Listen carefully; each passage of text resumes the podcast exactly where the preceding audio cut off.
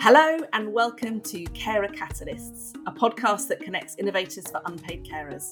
I'm Suzanne, co-founder and head of carer support at Mobilise.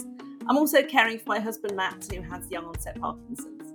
And I'm James, CEO and co-founder of Mobilise, but perhaps more importantly, I'm son to my mum, who has MS. And at Mobilise, we believe that with innovation, technology and a bold vision, we can help carers to thrive. And we're bringing the same energy to this podcast, hearing from inspiring leaders in adult social care from across the country, listening to their stories about making transformational change for unpaid carers. So sit back, grab a cup of tea and join us for Carer Catalysts, brought to you by Mobilise.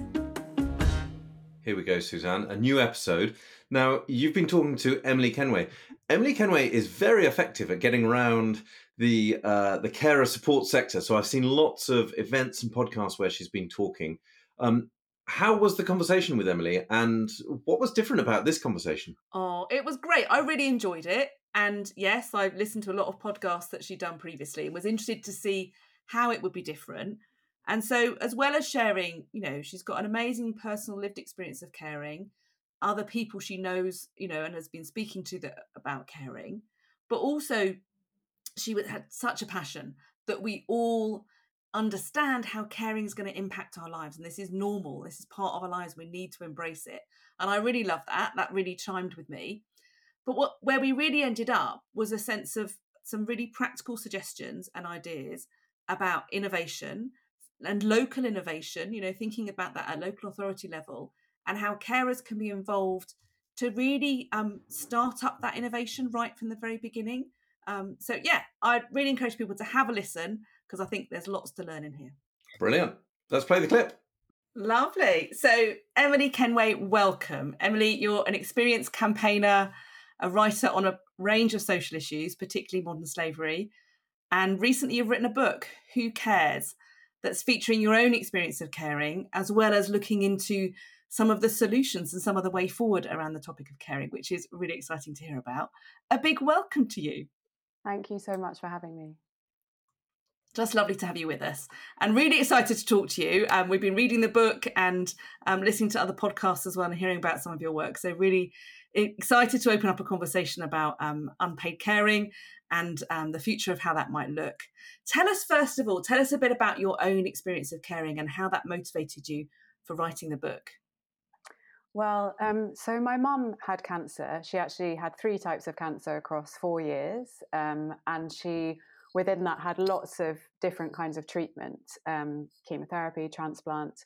And those treatments themselves caused a lot of impairments, lots of side effects, lots of permanent impairments in the span of life she had. And she was single, so I was her primary carer. She also didn't really like having outsiders around, like, you know, people she didn't know, i.e. paid care workers. Hence, I did a lot of the hands-on stuff. She passed away in September 2020. And through the years of kind of suddenly finding myself in this world, right, of sickness and hospitals and unpredictability, I realised that sort of in every street, in every neighbourhood, you know, in every town, there were all these people doing this thing as well that I had never thought about until it was my turn, as is very common. And that it was unbelievably difficult, but it didn't have to be that difficult, right? I could really see that it was big. It's always going to be hard, right? Because someone you love is struggling. That's never easy. But there were all these kind of circumstances surrounding it that seemed to make it so much more isolating, so much more difficult, so unsupported, etc. And I really wanted to put that on the map, right? I could see that in debates about the care crisis, you know, as it's called, that it was primarily being talked about as an issue for paid care workers. So obviously their conditions are often problematic, etc., and what care receivers should have, which is, of course, a very important topic. But I felt that this third stakeholder group was just missing from a lot of the conversations. And I see it all the time now. You know, when I say the statistics to people of how many people are carers, they are absolutely shocked compared with how many paid care workers there are or how many people are in care homes. So I wanted to put a book out there that was not a kind of, technocratic policy book, but something for everyone to say, like, this is common, this is normal, but it's really undersupported and we have to rearrange things. And I wanted to make sure that carers felt witnessed in their experience in it as well. So it does tell my story, as you said, but it's definitely a kind of minor theme in the book, because I've purposefully interviewed carers from around the world who are doing different kinds of care. You know, caring for a mother with cancer is one permutation, and I recognise that. And I went on lots of deep dives into amazing research to sort of work out what's really going on. Yeah, and it's so powerful when people share their story and hearing from other carers. That really sets the scene for the book, and I think also your personal lived experience kind of really comes through in the book, not just in your telling of the story, but in how you've sort of spoken to other carers and researched the project, the topic, and how passionate you are about the topic. Mm-hmm. How has it been for you? Obviously in the book, but also in sort of subsequent podcasts and interviews you've done and media work that you've done, you're sharing what was a really huge and complex and challenging experience for you. How has that been for you to share that? It's been really interesting. In some ways, it's been wonderful. You know, I feel incredibly fortunate to be a writer and therefore to have been able to turn something which, you know, as you can tell from the book, was extremely difficult in lots of ways into something that I get to sort of hold up, you know, an accomplishment of sorts. And that is something I'm very grateful for. When the book, the first kind of 2 or 3 months of it coming out, it came out in April this year, I had a real onslaught of DMs, emails, etc. from people in the US where it came out as well, and in the UK. Mm-hmm. And that was just, you know, heartbreaking. It's not that I don't know, obviously, about carers and care, but it was particularly the old, you know, the kind of people in their 80s and so on, emailing me from somewhere in the US that I've like never heard of, you know, and they've seen it at their local library, and they're just emailing to say, thank you for talking about this because I've never, ever felt seen. And that was, moving and heartbreaking and everything like that. I'm quite careful about, you know, how much I will talk specifically about what happened. I mean, I will talk about it, but obviously I'm always kind of being a bit protective. But it has taken a toll, of course, you know, it does doing that. But I think it's so important because I see so many of the policy discussions about care and the media discussions really not understanding it properly, right? And so if we don't turn our experience into knowledge, into, you know, then we carry on with the same. And many people who are carers are caring for a lot longer than I was, are caring indefinitely if it's for children with additional needs, you know. And so obviously I wish that my mum's cancer hadn't become terminal, but the fact that I'm no longer a carer makes me wish to use the energy that I do have now that I did not have then to speak about the topic. Yeah, and so quite often, yes, a bereaved carer has that space to do that a bit more as well. But lovely to hear that it's really connected you with other people all over the world. You know, mm-hmm. there's different people in different situations. And as carers, quite often when we go into sort of that area of peer support, we're kind of opening ourselves up to that, to other people's situations, and we learn a lot from that as well. But it can be quite tough to deal with too. And I wonder, when we think about co-production, we know co-production is a good thing. We know we need to involve carers in the work that we're doing to build the services that are there to help them. It's really valuable to get them involved, but it's tough as well, isn't it? You know, we're asking people who might be short on time and energy, and quite often that getting involved involves sharing their story and exposing them to other people's stories too. So how does that work? How can that work well in sort of co-production when we're asking carers to get involved?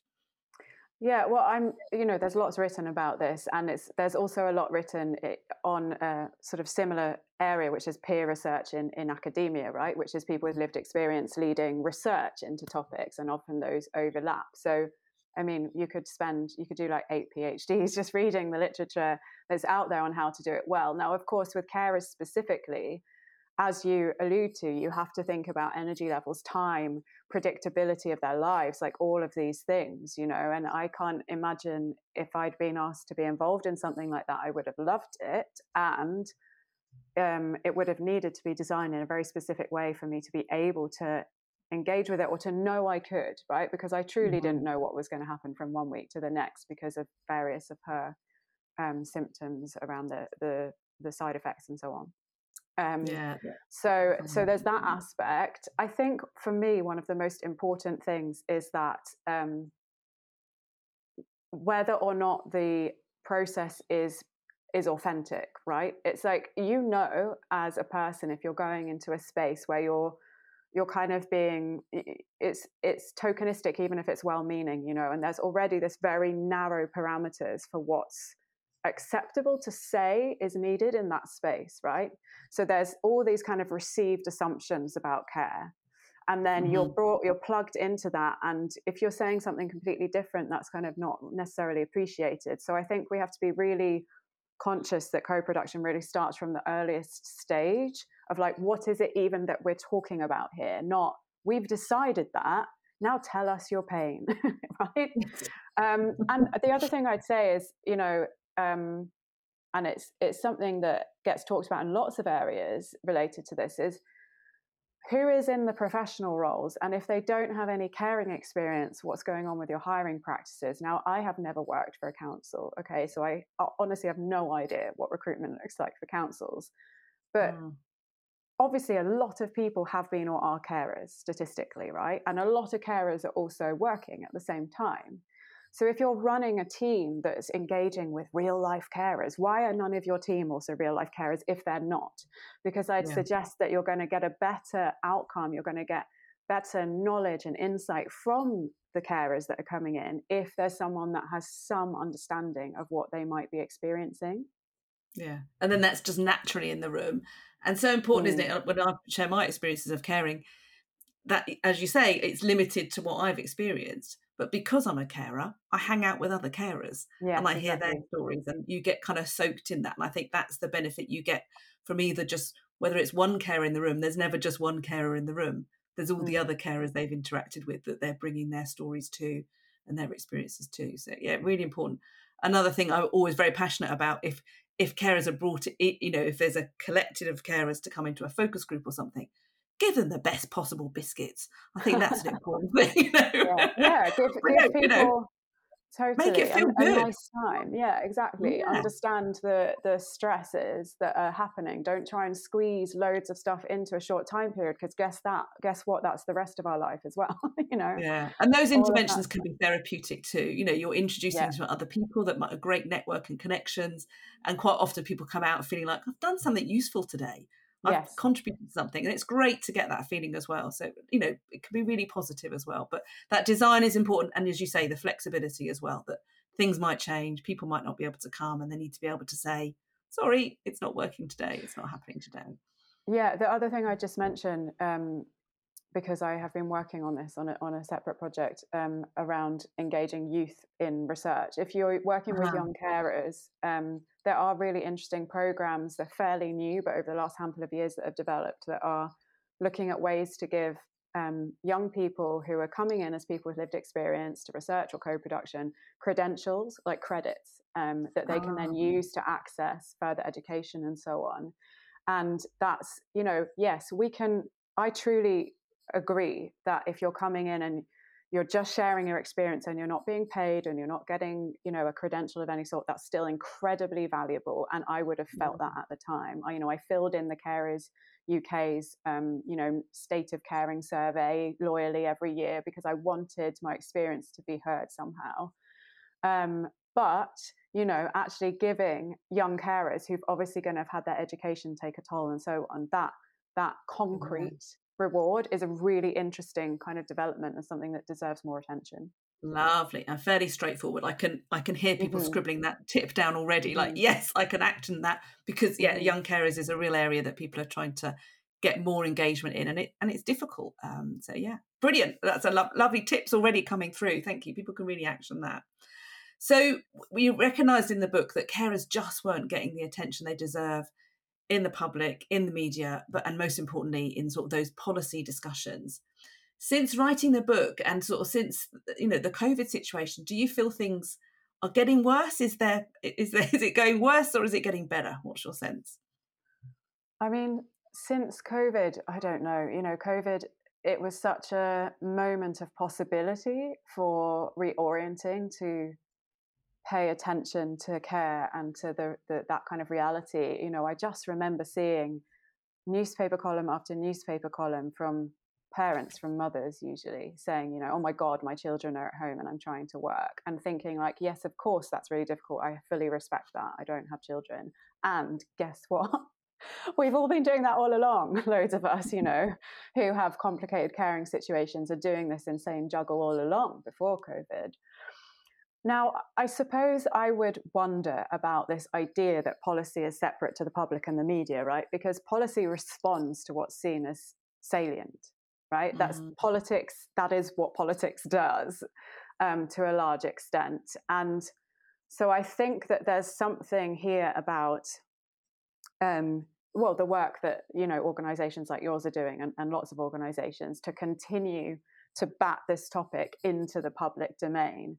You know, because the more people hear about something, the more they think it matters. And when you think about some of the topics that take up a huge amount of political and policy time, but actually pertain to a very small number of people compared to care, that kind of tells us something. So we need to keep generating these stories. And if you look at successful social justice campaigns over the years, a huge amount of that is getting those real stories out, those investigations and so on, and keeping that going. And I see that a lot more about paid care workers than unpaid carers, right? There's been amazing investigative journalism into the conditions of paid care workers, but not so much on this topic.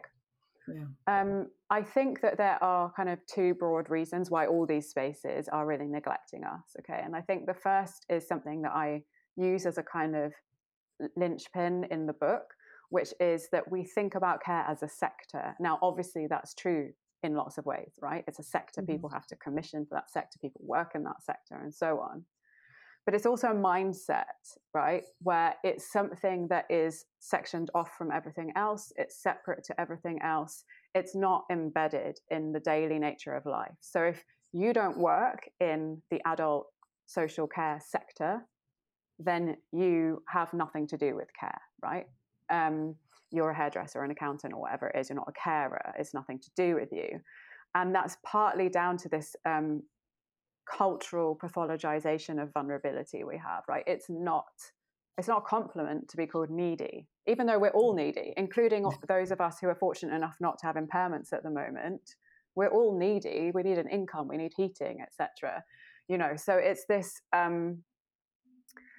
this fundamental wish not to have to look at it, which is the reason why I included a chapter in the book on psychology in relation to care, which is something I'd never seen in any other, you know, book or essay or anything on care. Having been a carer, it was so obvious to me that people were freaked out by the topic. And yes, I'm talking about people I encountered through my life, but I believe that it's true for politicians and policy people as well, right? You're talking about something that can be beautiful, but also is very hard and involves death and illness and vulnerability.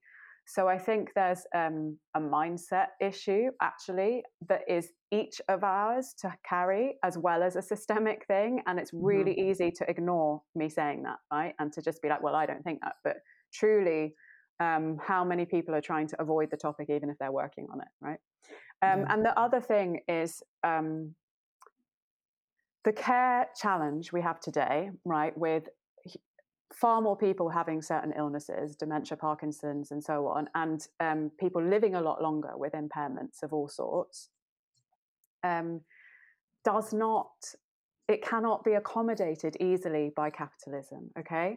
So capitalism is at root about kind of what's thought of as productive work, right? Your waged work, your employment.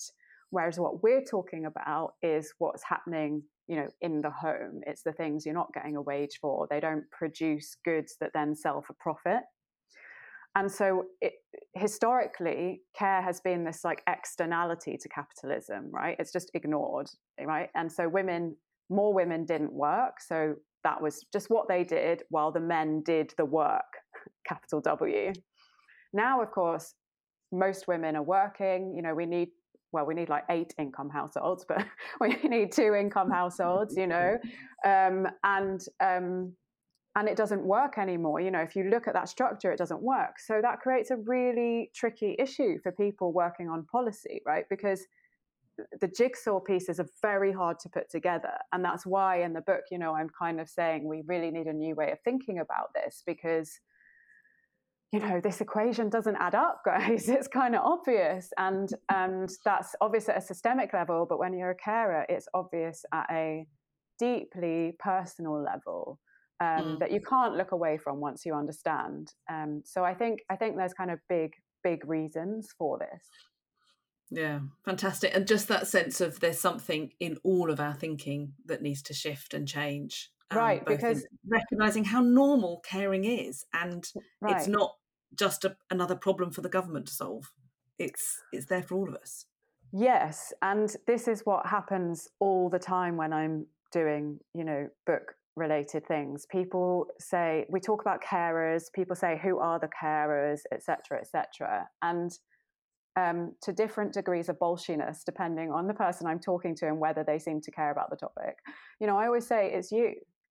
You're the carer, because, you know, the reality is, even if you haven't been already and you're not now, you probably will be in the future, right? Or you're going to be a care receiver. Like, good luck having a life that doesn't involve either of those sides.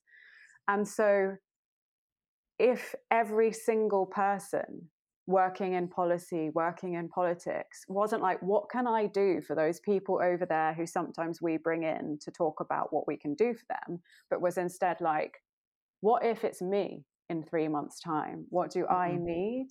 I think that is the perspective we have to think through, and it scares people. You know, I see it. I was talking to a think tank recently who, you know, policy people, and talking about care in this way is really frightening, because it's much more comfortable to be like, well, social care needs X amount more funding. And then it's nothing to do with you and what might happen in your life.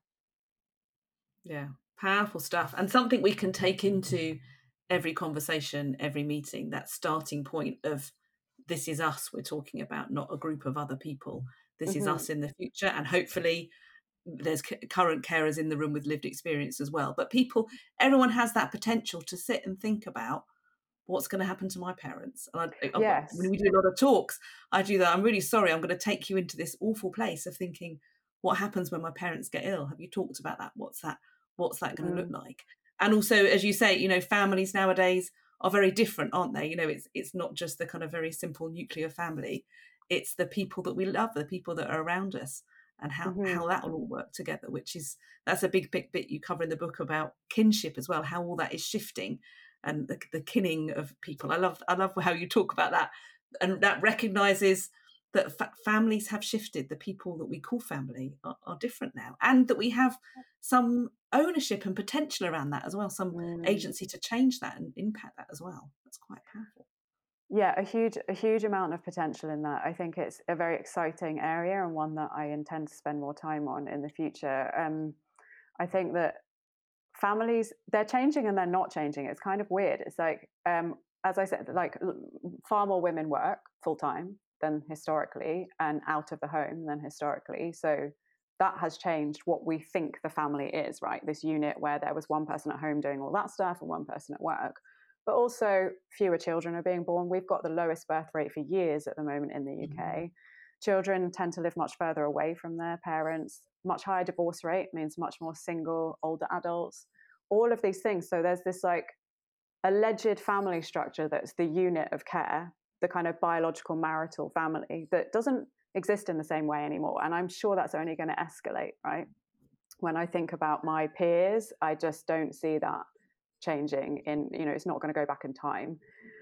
And then additionally, we have these ideas, like you say, about kind of reimagining the family, and what would it mean if we cultivated kinship, which, you know, is about reciprocity and care and obligation, with people who are not biologically, maritally, adoptively related to us. What does that look like? And there's really interesting examples I give in the book, which just do truly excite me. But we definitely need to do a lot more thinking about that, a lot more catalysing of that to create a new version of family that's like built for now, for the 21st century. It's not 1950, you know. True. And thinking about, you've experienced through the book and through the research that you've done, people, carers on the receiving end of support or getting involved in support, some of which works, some of which doesn't. Where, what does really great support look like for carers? I know we talk about doing things with and alongside rather than to people. I think, that seems to be a really helpful shift that people are making. But can you share some examples of what it looks like when carers are getting great support?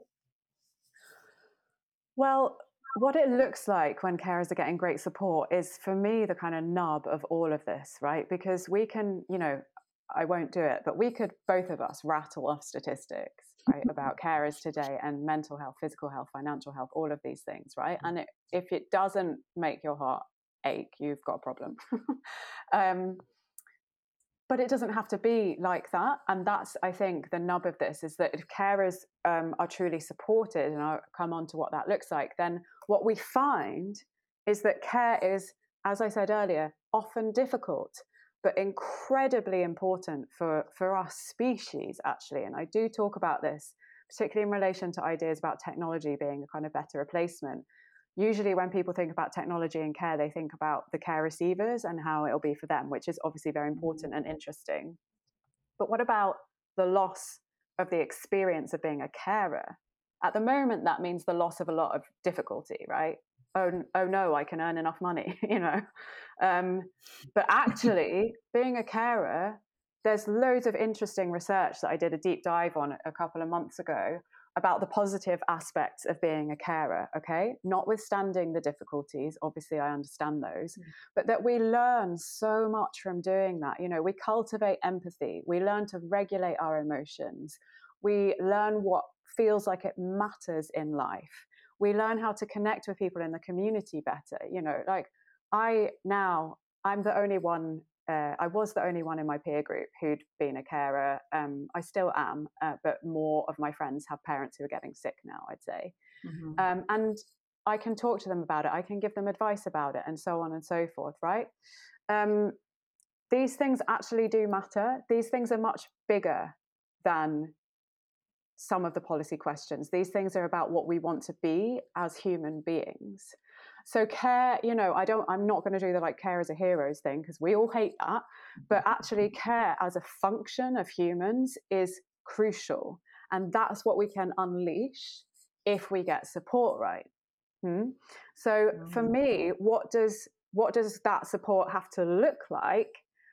Now, I'm probably going to be annoying because I'm not going to sidestep the systemic here, right? First of all, we can do a lot now with the way that things are, and I talk about that a lot in the book, and we've talked about bits already.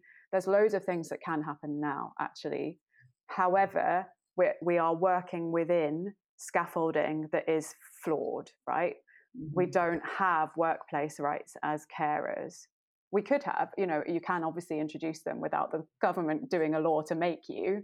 In fact, one of my great joys is a friend who runs quite a large organisation brought in paid carers leave after listening to the audiobook, which was just like, those little moments you're like, yes.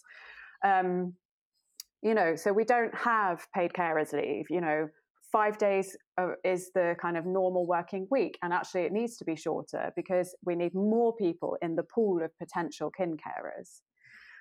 We need money. We need an income as carers. You cannot be putting people into poverty because someone they love got sick. And I come back again to that thing of it could be you, okay? Mm. And think about that and what is it that you need to have in place. With that in mind, I kind of refuse not to think about that. Even with that scaffolding that is so shaky and so flawed, I do think there are lots of things we can do now that support carers and help unleash that. That very important function. And I think this is about looking at communities and supporting communities to develop practices that share care around, right? Mm-hmm. And I am not suggesting that we don't need more funding for social care and that we should push everything back onto everyone who's in a cost of living crisis and so on. It can be misconstrued as that. I think we need both. And so we saw in COVID this mushrooming of mutual aid networks, right? People stepping in to create, not just to like knock on next door, but to create actual systems, you know? And that has enormous potential for care.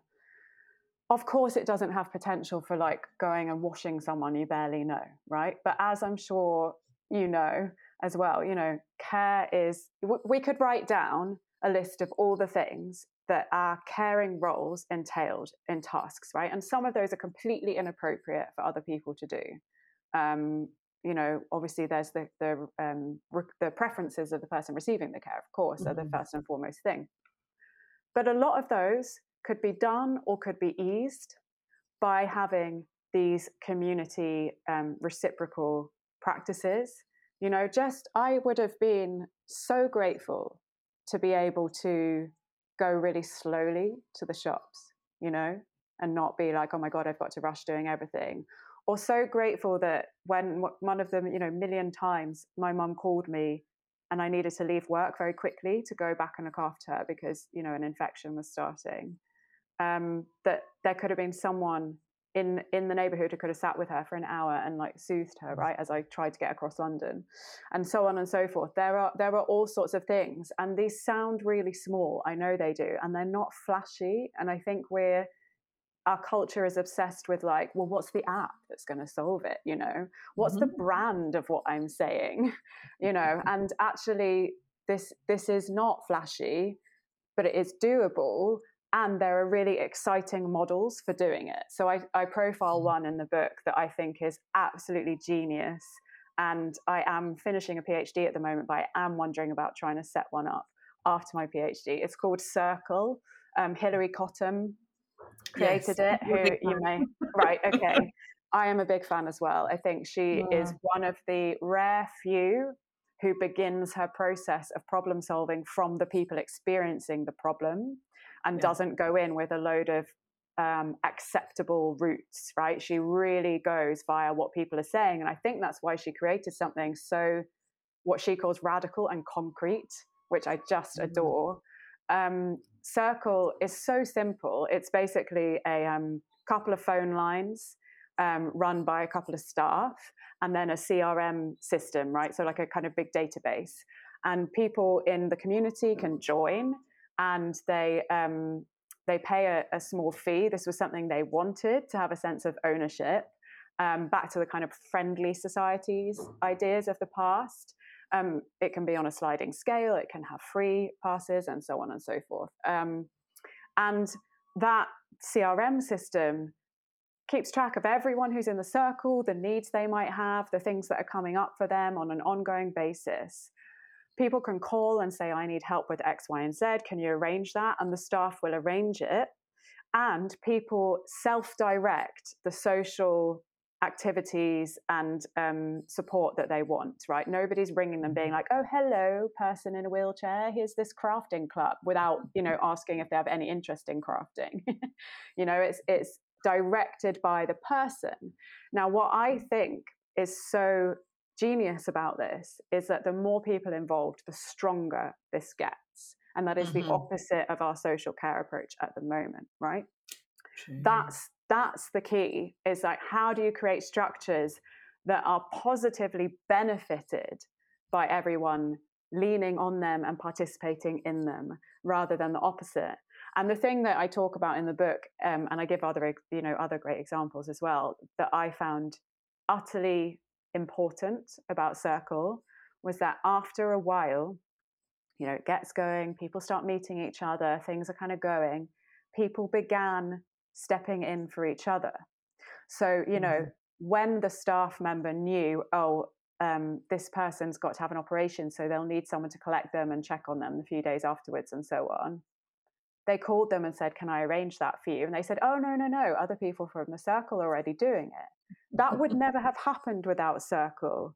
And the other models, the same thing. What it needs is someone to step in and make people believe in it and give a systematized way of doing it. It's very low cost. You know, I'm actually genuinely appalled that Circle there isn't a Circle everywhere in every kind of borough or whatever it is, because when you look at the metrics on it, it is ridiculous that this just isn't standard practice, because the metrics, this like success metrics, you know, are actually astonishing.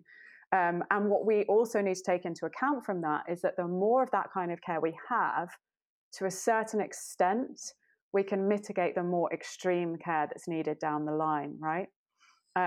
So in another example I give of a co-housing project in London, in North London, essentially, you know, when someone has an operation or breaks an arm or whatever, there's rotas that are already in place. That person is going to heal more effectively. They are less likely to have infections that escalate and so on. And when I was researching all of these practices, I could honestly see how kind of life-saving it would have felt for me, but also that I truly think my mum's health experience would have been eased, right, by that situation. And I think it's kind of a travesty, to be honest, that this idea Circle is just sitting in her book and now in mine and in everything I write forever and isn't everywhere, because it's so clever and it works so well, and it came from the community's needs. It wasn't just, you know, parachuted in. Yeah, lovely. And sometimes it's just that it's the catalyst that gets things started, isn't it? And what comes from that.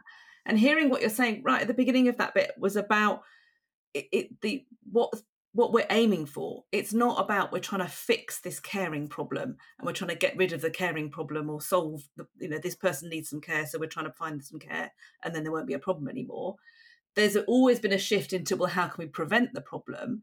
But the kind of solutions you're talking about don't just have those outcomes. They have far bigger outcomes and far more exciting and positive outcomes about people enjoying caring and appreciating that time of their life and that phase of, you know, humanity, as well as connecting, you know, giving people more natural connections as well.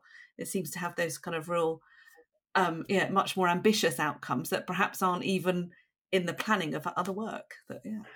Yes, it's about care as what a couple of feminist theorists call a species activity, because Circle isn't just for carers and people needing care, right? It's for everyone, because everyone needs care, you know. And I always say this, I'm not like, yes, there's more intensive extreme forms of care. I've been there, I understand that. And, you know, you might have flu next week. You know, there's probably someone who's living alone, who's perfectly healthy normally around the corner from me, but who's got flu and just wishes someone would put Lemsip on their front door. And I don't know that. All the way through to the person caring for someone with dementia who's tearing their hair out and just needs someone to watch that person for a bit or whatever it may be, you know.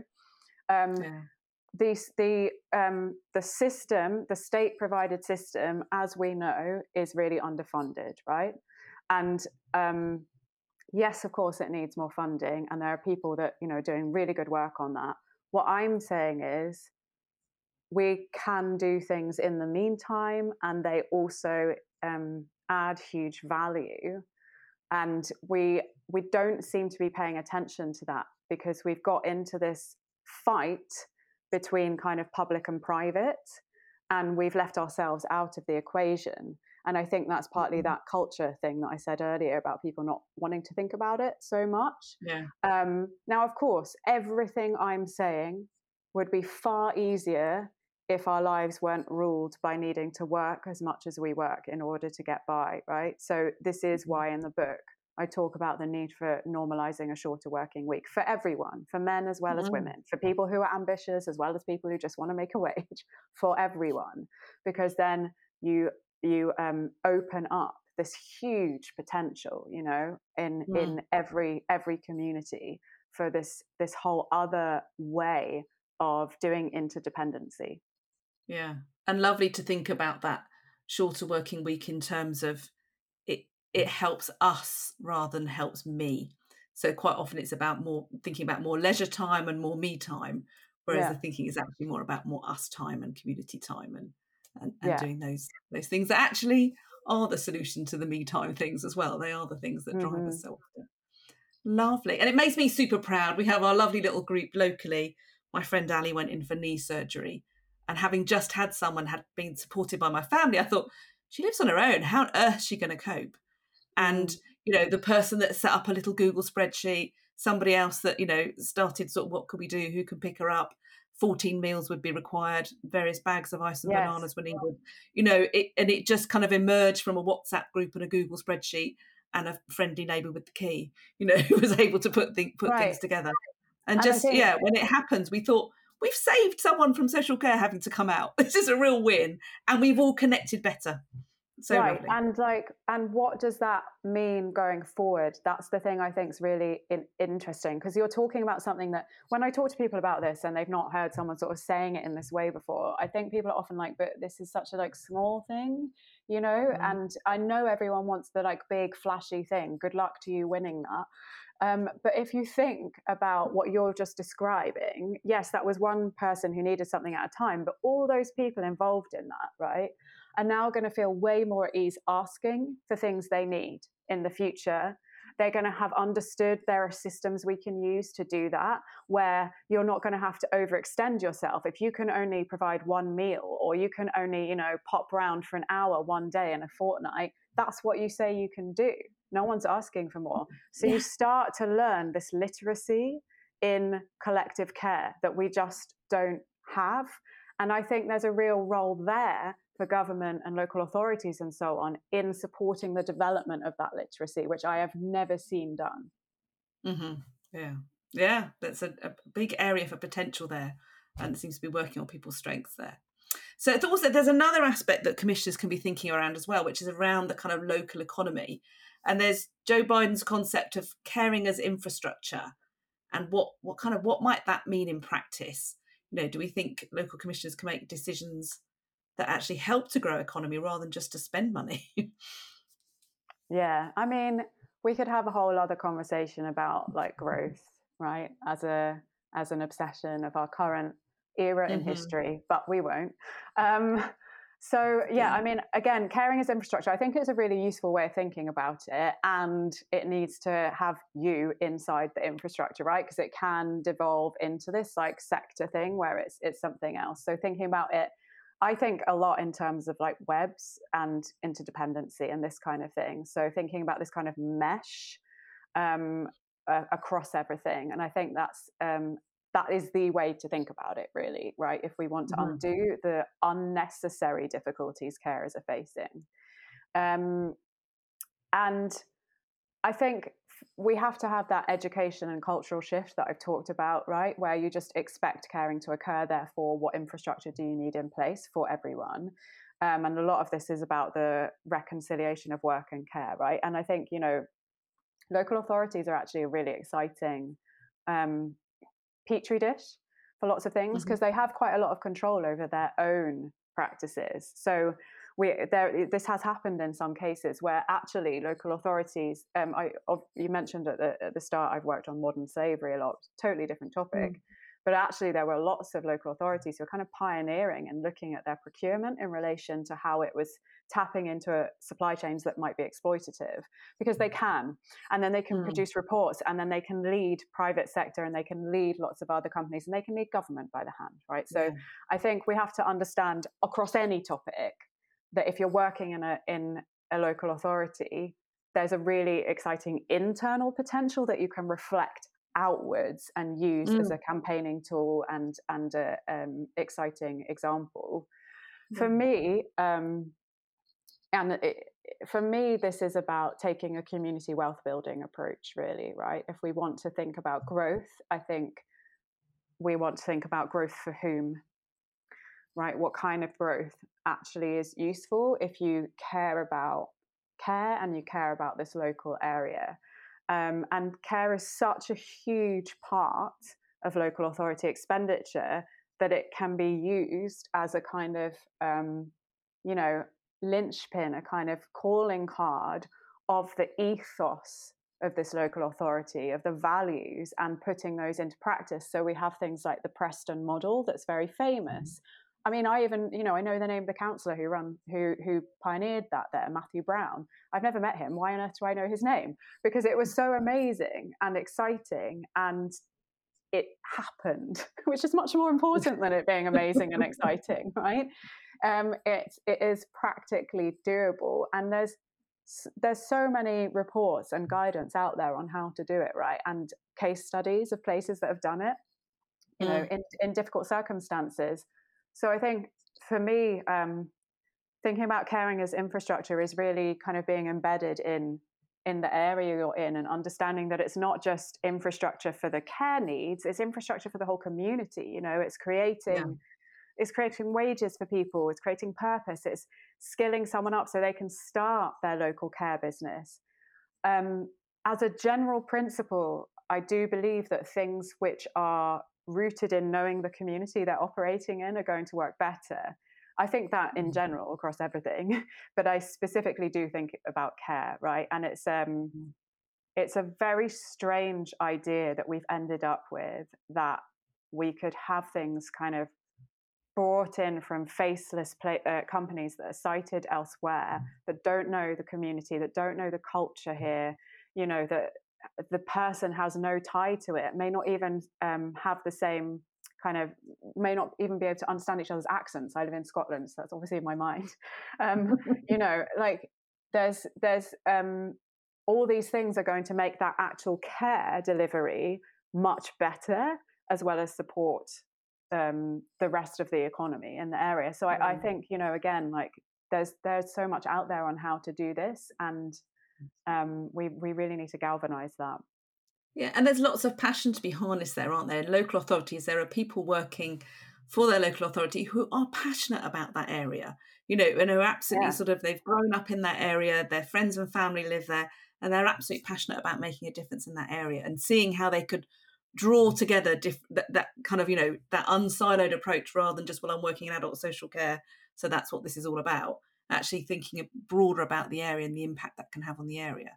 That's exciting. Yes. And you know, there are people that will be excited by that and will want to, you know, will leave a legacy, not because they wanted to leave a legacy, but they will just because of the kind of work they could get involved in there. Yeah, and in much more than just the care delivery, right? If you take that community wealth building approach, what you're doing, like I said, you're creating new entrepreneurs, you're creating new people having new skills, you're making sure people have wages who were unemployed before because they've been able to go into this, and so on and so forth. So you're actually having this kind of amazing ripple effect through the prism of care.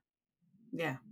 And talking about things that are exciting, you know, quite often people get a bit, it's tough, as we said at the beginning, it's tough to think about caring and those sorts of things. It's a tough thing to start thinking about. When you think about it in those contexts, suddenly we're into an interesting topic and it's exciting. We want to, our psychology is quite motivating to get there. Yeah. So thinking back about those simple things that kind of you as a carer, when you, I know you kind of found online forums and things like that, then if you went to kind of any sort of virtual cuppas and stuff, how does little things like that, how do they make a difference to carers? Just connecting them up to chat, how does that make a difference? I honestly think it's so vital, and it was vital for me, actually, like really a kind of lifeline. Yes, I did join online cuppas. When you're doing American events and you say these things are called cuppas, they love it. It's brilliant. So you should keep calling it that, because it really amuses people on the other side of the pond.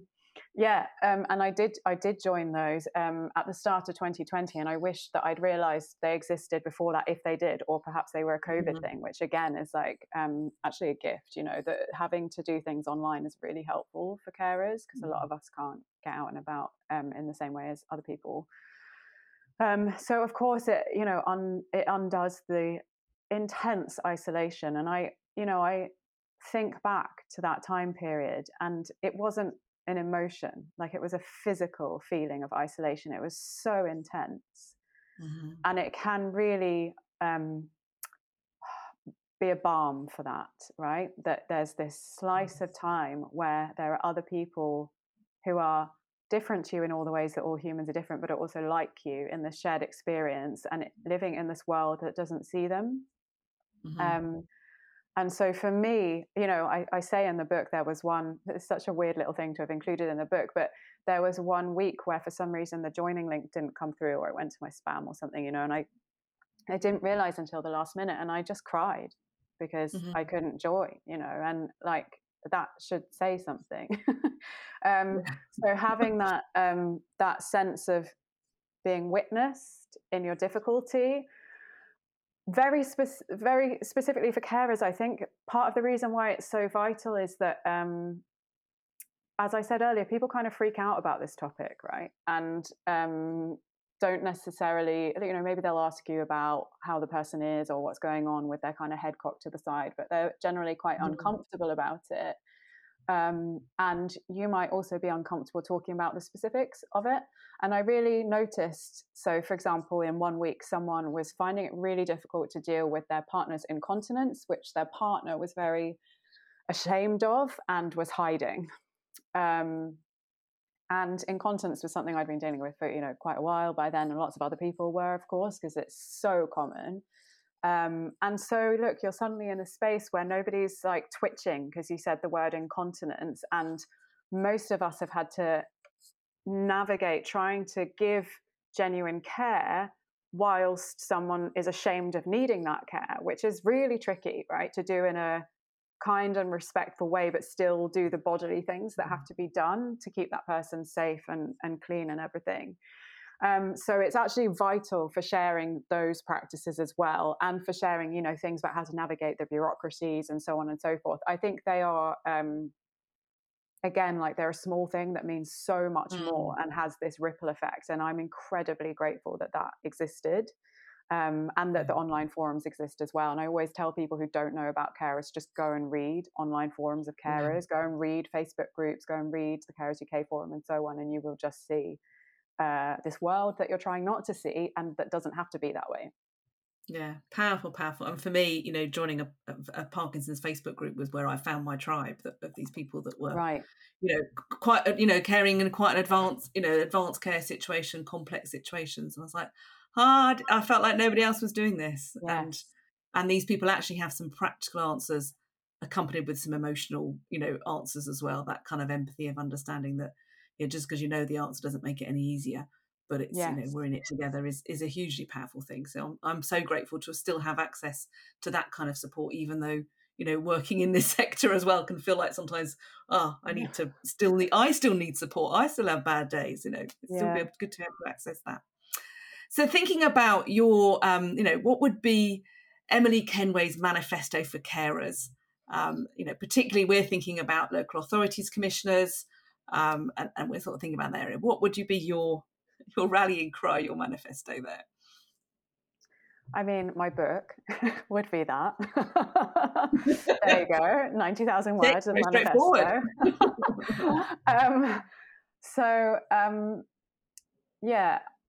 My kind of rallying cry is really, truly, it doesn't have to be this way, even within the constraints that we're in. Yes, we need loads of systemic change. We need injections of funding and so on. But within that, like I say, we can unleash the potential of care without pretending that it's a walk in the park, without pretending that we're all heroes rather than just humans who something happened to, you know. We can still make changes and interventions today that actually help us see this as incredibly vital activity for humans and ease those difficulties. And so, I mean, that's kind of what I believe is the kind of underpinning value system of how we need to think about care, rather than it's pretending it's all difficult or pretending it's all heroism. It's understanding this like hybrid situation. And so, you know, practically speaking, from the perspective of a local authority commissioner, you know, we need to be looking at community wealth building, like I've said, for all the reasons. And there is really good guidance out there. You know, there's an organisation called the Centre for Local Economic Strategies, CLES, CLES. Mm-hmm. It's very Googleable. You know, Preston has put out loads of stuff about this, and so on and so forth. And They didn't do it. It didn't just happen, right? And I think this is one of the things that when we work in institutions, you know, I've worked in lots of, you know, I've been employed plenty, and you start to learn the grooves of the, you know, the things that are possible, the things that are plausible, that everything's kind of set up in particular ways, like you're, you know, a shopping trolley that can only go in certain directions. All of these case studies that are out there of this community wealth building approach of localized care provision that like harnesses the strengths of communities and is embedded in the community started from someone saying, maybe I'll do that, and then having a meeting and like, you know, step, reading, not understanding, talking to someone, trying something different, so on and so forth. That is how human endeavor succeeds. And I think that we can forget that when we just see, oh, the Preston model, yeah, well, they've done it, right? No, that was just someone who people thought was a bit crazy at first doing something.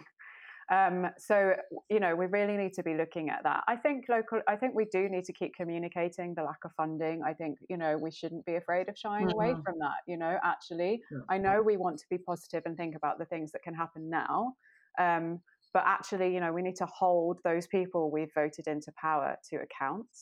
And local authorities are a vital voice for continuing to make sure the statistics are out there. You know, I use statistics from the Association of Directors of Adult Social Services, plenty, you know, like that is helpful, you know, for the people that are out there who've just done all the conferences, you know, that are touting for a better future. And I think for me, you know, I used to work with Westminster politics a lot, right? So I'm done with that. I don't have the energy for it. So for me, the thing that's truly exciting and that I think can be done and catalysed by local authorities is about this collective care approach, which is not a nebulous, fluffy thing. It's a concrete thing. So that's things like, yes, Cottam's Circle. There's also an idea I talk about in the book of carers' cafes. So this is... quite an underdeveloped idea, I'd say, which makes it exciting, right? Because you can we can shape it, we can evaluate it, we can produce things that say this is what worked, this is what didn't, let's keep going, etc. But this is about having a bricks and mortar space, right, where carers can come in and can get various forms of support that they might need, and that they can spend time with the person who's receiving care there, but they can also do other things. They can connect, right? So having that actual space to connect, we have a dearth of free public spaces, okay? Mm-hmm. So ensuring that kind of thing. And what about taking a role in instigating these community approaches, these mutual aid networks? Somewhat bizarrely, my sister set up a mutual aid network during COVID in her area. It's a place called Eltham in southeast London, and just one of the COVID ones, you know. And then there was a little grant after the lockdowns to continue it, which she applied for and she got. Those kinds of things are actually really important, but they need a bit of additional nurturing in relation to how they intersect with the kind of care we're talking about, because people often can't imagine that because of the extremity of something like Parkinson's or cancer or whatever, right? Yeah. So I think we need to do a bit of work, joining the dots between those, working out what it would look like to actually skill local people up. What resourcing does it need? It doesn't need loads, but it probably needs a little bit, etc., etc. So I think that there's immense potential there that is being really untapped or undertapped. And that, yeah, I hope we're talking in a different way in 5 years, because there's all these examples in all these places, and it's almost weird if your local authority's not instigating those. Lovely. Emily, it feels like there's hope. It feels like things can be done differently, and we can think much more positively about this as well. There's a real sense of excitement in what you're sharing there. And it doesn't let people off the hook. It needs investment. It needs money. And local authorities can get involved. And that can be really exciting to see what starts locally. And you know, then what ripples on from that. So thank you so much for the examples you've shared, for the passion you've shared. Is absolutely fantastic. Really appreciate that. And I know those listening, I can imagine people taking notes, and they're off to Google various things. So we will share some links alongside it as well. But I know carers listening to this as well will also have a sense of hope of being seen, and a sense that actually they might have some agency over what happens next. But not on their own, you know, with some support. That sounds a fantastic way forward. Thank you very much. It's been really fantastic to meet you. Thank you. Oh, what a great interview, Suzanne. Really interesting themes coming out of that. The one that really struck me right out of the door there was this idea that caring is difficult, but it doesn't have to be that difficult. It really resonated for me. How did it land with you? Oh, absolutely. It kind of gave me a new renewed passion for actually how important caring is and how it can also be a wonderful part of our lives. And that really chimes with, you know, Mobilise and how we want carers to have that opportunity to thrive. It really felt like that's possible. I thought it was really interesting how whenever we were talking about kind of practical steps that we can take at a local level, Emily was really keen to pull it back to say, actually, there's a fundamental paradigm shift that needs to happen here. And I think there's a bit of a tension for anybody working in the sector. Things need to change at a sort of day-to-day level. So local authorities are under huge pressure around budgets. Carers are really finding that elements of what's available at the moment are not working for them. But it can feel slightly indulgent to be thinking, well, yep, fundamentally we need to change our economy and value and understand the place of care in a different way, when actually, you know, there are some really practical steps that we need to be taking. I wonder, do you feel that tension, or am I making it up?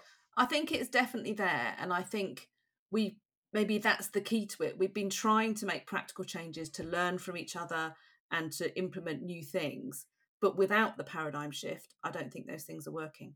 I don't think those things are having as much effect as they could have, and I think that's the thing that's going to supercharge it all. It's something really interesting, actually. When I was on a program called Zinc, which helps build, you know, exciting, innovative organisations to do things for the public good, we were taught to zoom in and zoom out all the time. So kind of exercising that muscle of being able to say, right, what is right in front of me? What do I need to do here? And then zooming out, how does that fit into a bigger picture of where we want to go? What's the point on the horizon that we need to be getting to? And I think Emily kind of really encapsulated that. Incredibly difficult to remember that in a busy day, you know, with all the pressures that local authority commissioners are under. But there are some things that we can be doing, and I thought it was interesting that co-production really came out as a theme there. Have you seen people managing that successfully in the work that you've been doing with local authority clients? I think people sometimes don't realise when they're doing it, and I think that's when the co-production is really exciting. Yes, it's good to plan things in and have the right people in the room and involve the right people in the project, but it's where they're already drawing on that experience, they're drawing on data that's already there, they're drawing on narrative and stories that people have already shared and bringing that right into their piece of work. That's really exciting.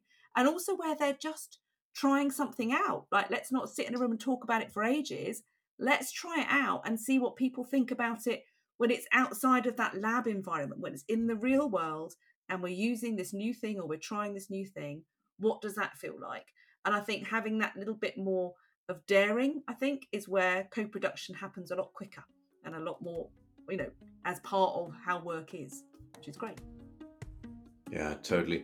Now, Emily referenced a couple of organisations and things that we'll include in the show notes. But for now, Suzanne, thanks for having the chat with her, and a massive thanks to Emily for what was a fantastic interview.